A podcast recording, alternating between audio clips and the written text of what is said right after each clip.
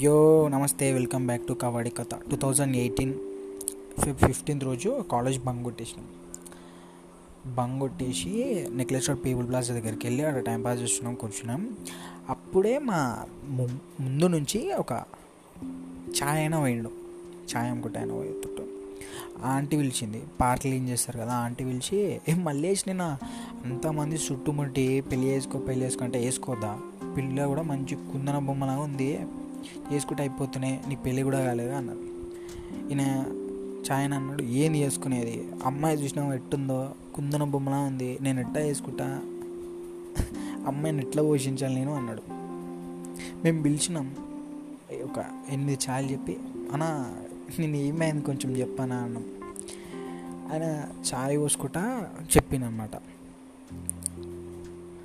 ఫిఫ్ fourteenth రోజు maximum lovers ఎవరు park రారు.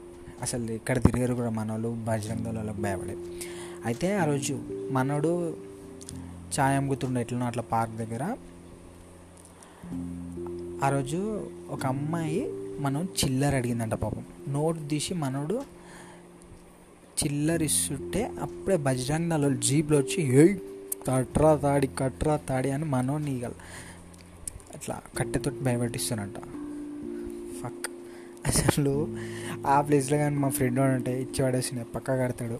అంత సింగిల్ రాడ్ సింగిల్ కాదు మా ఫ్రెండ్స్. కానీ మనోడు మాత్రం కట్టలే అమ్మాయి మాత్రం అట్లనే చూస్తుందంట కుందన బొమ్మలాగా. ఈయన అంటున్నాడు అయ్యా ఏమని చెప్పు మాట్లాడు వాళ్ళకి కాడ కట్టమంటున్నారు అట్ట నిలిచిన చెప్పు చెప్పు అంటే లాస్ట్కి చెప్పిందంట. నేను నేను చిల్లర కోసం ఇట్లా అడిగిన అంతే అంటే మన వాళ్ళు వదిలేసారు అప్పుడు.